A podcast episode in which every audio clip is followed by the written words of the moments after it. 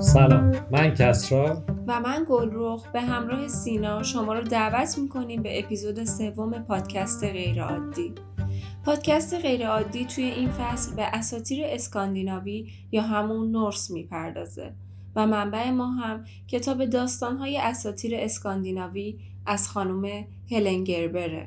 اساتیر اسکاندیناوی منبع الهام خیلی از روایت های بعد از خودشون بودن و رد پاشون رو میشه توی خیلی از داستان ها دید از قصه های کودکانه تا فیلم های پرهزینه سوپرهیرویی هالیوودی در اپیزود قبل از پیدایش زمین، عرابه های زینتی خورشید و ماه و همینطور خصوف و کسوف در باور مردم سرزمین های شمالی صحبت کردیم.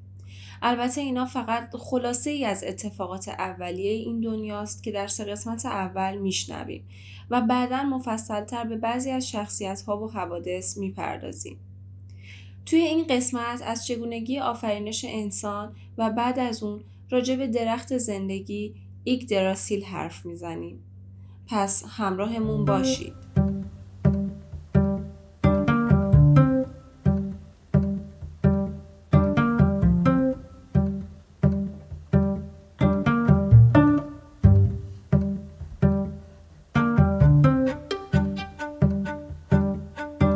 پیدایش انسان.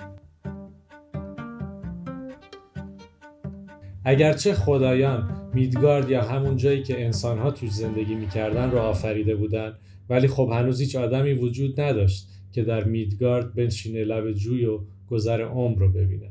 خالی از سکنه بود. یه روز که اودین با چند تا از خداها داشتن توی ساحل قدم می‌زدن دو تا درخت و چند تیکه سنگ و مقداری خاکستر و چوب و از این جور چیزا دیدن که کنار هم افتاده بودن. و در کل شکلی شبیه فرم بدن دو تا انسان رو تشکیل می‌دادن. اودین به چیزی که با هم دیده بودن روح بخشید. هونیر که یکی از خدایان جنگجو اساتیر نورسه بهشون حس اعطا کرد و لودور خون در رگهای اون فرمهای انسانی جاری کرد و توانایی رشد رو بهشون داد.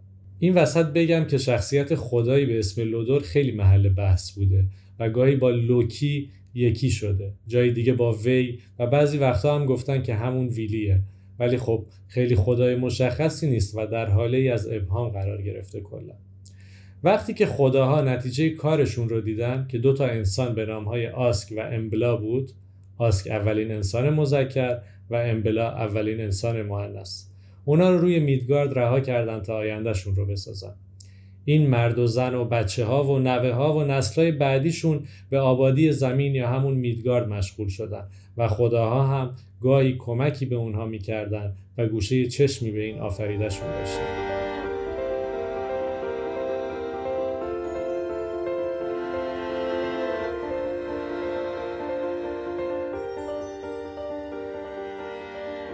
درخت ایگدراسیل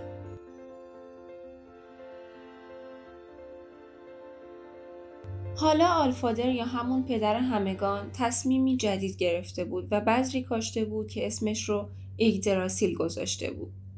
این بذر درخت جهان و هستی رو شکل می‌داد.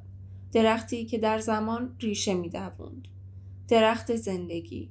این درخت تموم دنیا رو فرا می گرفت. ریشه های این درخت در اعماق تاریکی نیفلهایم قرار داشت. بالاتر از اون میدگارد رو در بر می گرفت و به آزگارد می رسید. بذر از ریشه شروع به رشد کرد و تبدیل به درخت بسیار بسیار بزرگی شد. به طوری که بالاترین شاخه اون سقف تالار اودین رو می شکافت و از اون بیرون می‌زد. روی بالاترین نقطه این شاخه عقابی و روی نوک عقاب شاهینی به نام ودفولنیر نشسته بود. این شاهین بسیار تیزبین بود و سرزمین ها رو به دقت رسد می کرد و اگر چیز عجیبی به چشمش می اومد اون رو گزارش می‌داد. سرسبزی این درخت منبع تغذیه خوبی برای هیدران بز اودین بود. این بز بیچاره هم داستان جالبی داره. هر وقت خدایان زیافتی به پا می‌کردن این بز رو میکشتن و از گوشتش غذا و از خونش شراب و اینجور چیزا آماده می‌کردن تا خدایان رو سیر کنه و این بز دوباره و دوباره خودش رو ترمیم می‌کرد و مثل روز اولش می‌شد تا برای زیافت بعدی خدایان آماده شه.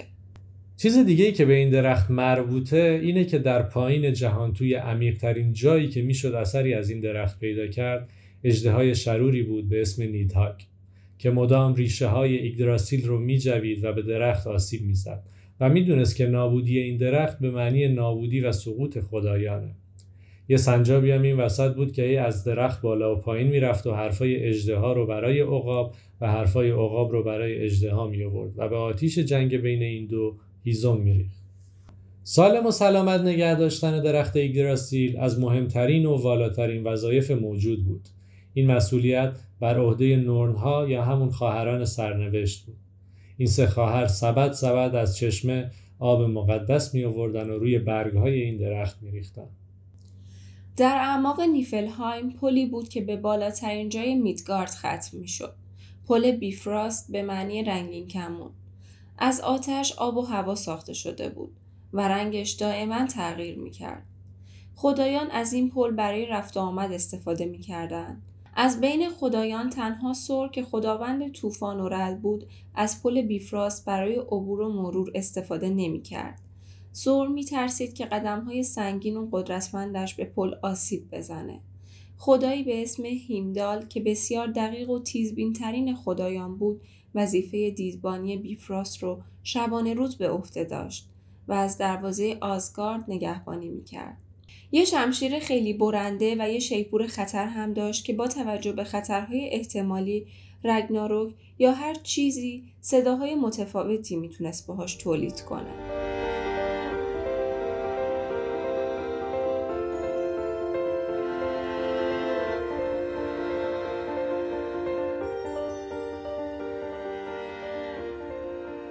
ونیرها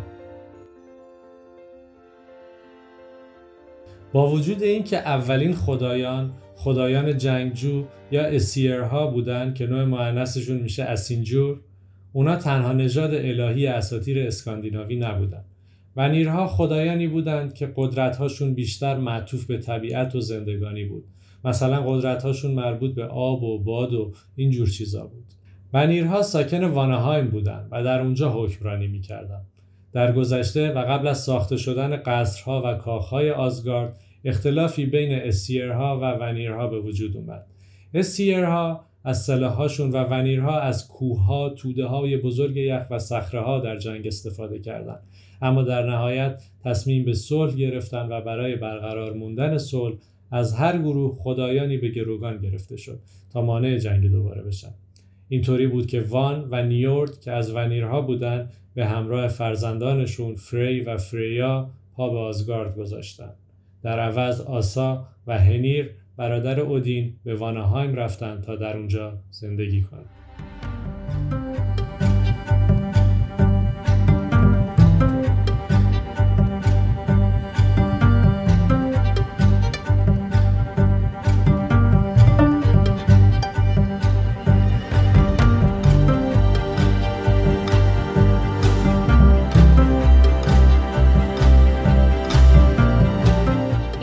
سوم از پادکست غیرعادی بود و ممنونیم که به ما گوش دادید.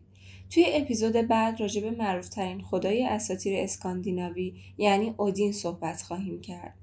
ما رو توی پلتفرم های داخلی و خارجی می‌تونید دنبال کنید و نظراتتون رو به گوشمون برسونید. مرسی و تا قسمت بعد خدا نگهدار.